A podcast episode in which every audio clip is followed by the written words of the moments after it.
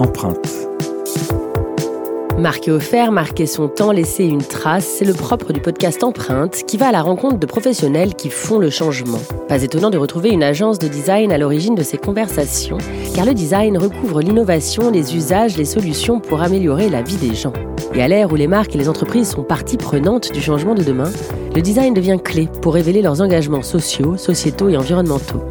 CBA vous propose de découvrir son écosystème de changemakers, des femmes et des hommes qui proposent des solutions concrètes pour faire évoluer les marques, les entreprises, la société, les gens, le monde finalement.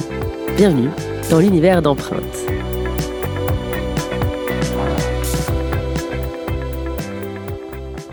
Bonjour à tous, je suis Julie Mamoumani, journaliste spécialisée dans les podcasts et curieuse des personnes et des entreprises qui mènent à un futur meilleur. Avec moi aujourd'hui, Martin Duval, cofondateur de Bluenove, une société de technologie et de conseil pionnière en intelligence collective et engagée activement dans la civic tech.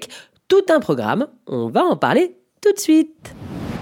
Bonjour Martin. Bonjour. Vous pouvez me présenter votre entreprise, le cœur de votre métier? Alors aujourd'hui, on a une entreprise euh, de 50 personnes et notre cœur de métier, c'est ce qu'on appelle nous l'intelligence collective massive.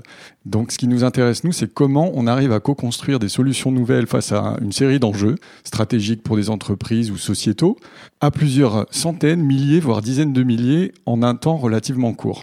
Comment vous faites ça? Alors on fait ça aujourd'hui, on n'a pas trouvé d'autres meilleurs moyens que de faire ça en mode hybride avec un ensemble de technologies que nous développons, des logiciels et des méthodes. D'accord? Donc ce qu'on aime bien faire, c'est aller voir une entreprise, lui demander s'il y a un enjeu cette année qui mérite de co-construire cette solution à plusieurs milliers de collaborateurs. Et ensuite on le cadre, cet enjeu, on invite sur une sorte de forum en ligne qu'on a développé tous les participants potentiels à cette démarche d'intelligence collective. Et on va co-construire la solution en 6 à 8 semaines pour se prouver qu'on a été intelligent à grand nombre et aussi pour avoir, je dirais, un niveau d'engagement et d'appropriation hors norme des solutions. Comment est venu ce violon d'ingre, cette passion euh, pour vous?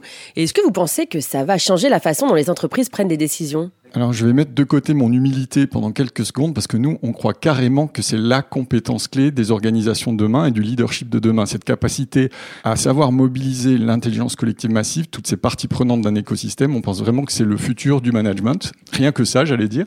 Et la manière dont c'est venu, c'est qu'à titre personnel, j'avais créé une entreprise historiquement sur le sujet de l'innovation ouverte, l'innovation collaborative. Et j'ai rencontré un projet formidable en 2014 avec mon associé qui s'appelle Franck Escoubes. On a fusionné en 2014. La genèse de cette méthode était un projet européen où le MIT travaillait avec euh, l'équipe de Franck pour, pour, voir comment on pouvait co-construire une constitution européenne à plusieurs millions de citoyens en quelques semaines. Du coup, il y a eu un travail de recherche. Donc, on fait encore de la R&D chez nous et on a ce produit euh, étrange, unique, on pense, euh, hybride, qui permet de, de faire de l'intelligence collective massive. Mais alors, en quoi cette méthode est-elle plus efficace qu'une autre? Mais on pense aujourd'hui qu'en en fait, il y a un ensemble de solutions déjà pour des entreprises ou des sociétés ou des villes ou des pays auxquels on n'a pas trouvé de réponse. Donc nous, on vient en disant, bah, c'est en construisant ces réponses à plusieurs milliers qu'on va trouver euh, la solution. Et en plus, on pense que justement, il y a souvent un manque d'engagement, un manque d'appropriation de, ces solutions. Tout ça à le faire dans un certain de, un momentum un peu rapide. Et du coup, bien sûr, il existe des tas de méthodes de créativité en petits groupes. On parle d'intelligence collective déjà. Finalement, on n'invente pas ça. Faire un atelier de 15 personnes pour trouver des solutions c'est bien. Mais après, il s'agit de convaincre le reste de l'organisation pour s'approprier ces solutions. Maintenant, on renverse la chose, on dit, vous savez quoi, on a une approche où on va la co-construire tous ensemble au début, cette solution.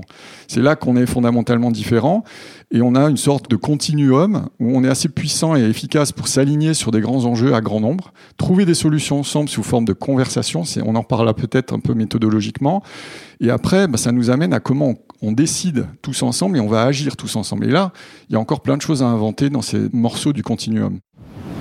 Martin, est-ce qu'il y a des freins en fait à, à votre proposition Bien sûr, hein, là aussi beaucoup de modestie et d'humilité. Il y a plein de raisons, de facteurs clés de succès qui font que ces méthodes ne sont pas comprises, pas acceptées, pas lancées ou pas réussies dans la manière dont elles sont mises en œuvre. Je, je vais peut-être en illustrer un de ces freins qui me semble encore prégnant. Il y a des dirigeants qui vont être les décideurs de se lancer ou pas dans ce genre de démarche massive de co-construction pour adresser une question stratégique, une question de transformation. Ils vont pouvoir se dire, ces dirigeants, à un moment donné, tiens, mais n'attendons pas de moi que je la connaisse, la stratégie, finalement, que je la livre de manière définie et détaillée? Du coup, quand je vais la co-construire, on, va, on peut se dire que finalement, je ne sais pas où va l'entreprise et je ne sais pas où je vais. D'accord? Première euh, peur. Et en face de ça, on, nous prône que les salariés sont en attente forte, voire frustrés de ne pas être associés très en amont à des questionnements autour de la stratégie, autour de la raison d'être. Et je vis une sorte d'incompréhension en disant si je te, je t'associe pas, moi dirigeant, c'est bien parce que je pense que tu attends de moi que je sache, et toi, euh, dirigeant, j'estime que tu m'associes pas. Et du coup, on essaie de recréer du lien pour mieux comprendre que peut-être on peut le faire quand même, tout en montrant qu'un dirigeant sait où il va, mais en associant énormément dans la déclinaison, dans le détail d'une question stratégique, ses salariés. Pourquoi l'engagement pour un individu ou une entreprise est aujourd'hui primordial plus qu'avant? Alors, l'individu, il peut avoir plusieurs casquettes aujourd'hui. Il peut être un salarié, un client d'une marque, et puis un citoyen. Et on sent bien, on nous le ressasse beaucoup, qu'il y a une sorte de perte de sens, perte de repère sur cette notion de, de confiance et d'engagement. Du coup, je pense que ce qu'on amène, nous, c'est de se dire peut-être dans l'hyper collaboratif, hein, cette dimension de se mettre tous ensemble, de créer des conversations transparentes, efficaces, transverses entre nous. Quand on fait émerger des solutions, ben, on croit que ça va recréer un peu cet incrément de confiance et de sens. D'autant plus si on travaille sur des sujets du moment. Euh, je vais prendre le sujet de la raison d'être. En France, il y a la loi Pacte. C'est vrai qu'il y a une sorte de séquence là où des tas d'organisations se posent la question de la raison d'être et du sens. il se trouve que notre méthode et nos outils sont particulièrement adaptés à traiter un sujet de ce type-là. Est-ce que vous avez un exemple de collaboration fructueuse avec une entreprise qui a permis de relever la raison d'être d'une marque grâce à l'intelligence collective? Alors, je trouve qu'à ce stade, ce qui est derrière nous, c'est des très beaux cas qui ont traité des visions stratégiques qui intégraient aussi hein, de facto un élément de raison d'être. Je, je, vais penser à NJ 2030, quand NJ mobilise ses 100 000 salariés pour dire mais c'est quoi nos défis à 2030 Dans les conversations, dans les sujets, bien on attaque les défis, mais on parle de pourquoi on est là pour les attaquer quelque part ces défis. Donc elle est intrinsèque, je dirais, la raison d'être. Maintenant, on vit une séquence plutôt de projets en cours et d'appels de clients qui veulent spécifiquement adresser ce sujet. Je ne peux pas vous dévoiler euh, les noms de ces entreprises parce que certaines peut-être que finalement on va pas faire avec, mais ou d'autres les projets sont en cours. Mais euh, par exemple un décathlon, en ce moment on a fait un swim 2030 pour une de ces marques, Nabaji, qui se projetait avec à l'approche décathlon d'oser le faire en plus en mode ouvert avec ses clients, d'imaginer ce qu'est le futur de la natation et le positionnement de cette marque sur un futur de natation avec une démarche ouverte où on lance un dialogue entre salariés et clients pour se dire mais c'est quoi ce futur de la natation et nous Decathlon comment on peut se positionner? Ça c'est un super cas aussi. Martin avec toute votre expertise c'est quoi une marque utile pour les gens? Alors, utile, j'essaie de retraduire soit dans notre référentiel à nous, finalement, de mots-clés. On a tous nos mots-clés. Je veux croire que, justement, une marque utile, c'est celle, euh, le mot qui me vient un peu, en qui on a confiance, avec qui on a envie de donner du temps, de donner de l'énergie et qui donne l'impression de résoudre, d'essayer, de tenter de résoudre des grands enjeux de société. Au-delà de répondre à un besoin concret de service ou de produit, c'est la marque différente où là je me dis, ben en plus, quand j'achète ce produit ou je consomme ce service, j'ai l'impression d'aider mon environnement, d'aider ma planète, d'aider à résoudre les grands enjeux sociétaux. Je pense que celle qui craque un peu ça a particulièrement réussi dans ce champ. Alors Martin, c'est voilà, c'est une question pour vous. Et vous, en 2020, que comptez-vous faire pour laisser votre empreinte? Alors nous, avec nos petits bras musclés, on est une société de 50 personnes uniquement, on essaye nous-mêmes d'être des modèles finalement de ce qu'on prône, hein, cette idée de transparence, de collaboratif. Donc je dirais qu'à la fois on a des dispositifs, des processus euh, où on montre qu'on veut innover, Typiquement, bien, on crée un laboratoire de l'intelligence collective pour trouver des sponsors, où là, on veut expérimenter des méthodes nouvelles de décision collective, de manière d'agir collectivement, etc. Donc, pousser toujours cette feuille de route dans la méthode et dans les outils, c'est notre action à nous. Et je vais prendre juste un autre exemple où là aussi, un petit acteur comme nous réussit quelque part un tour de force, c'est de lancer un, grand débat citoyen qui s'appelle média et citoyen.com. Je crois que vous pouvez encore y aller puisque c'est jusqu'au 20 janvier.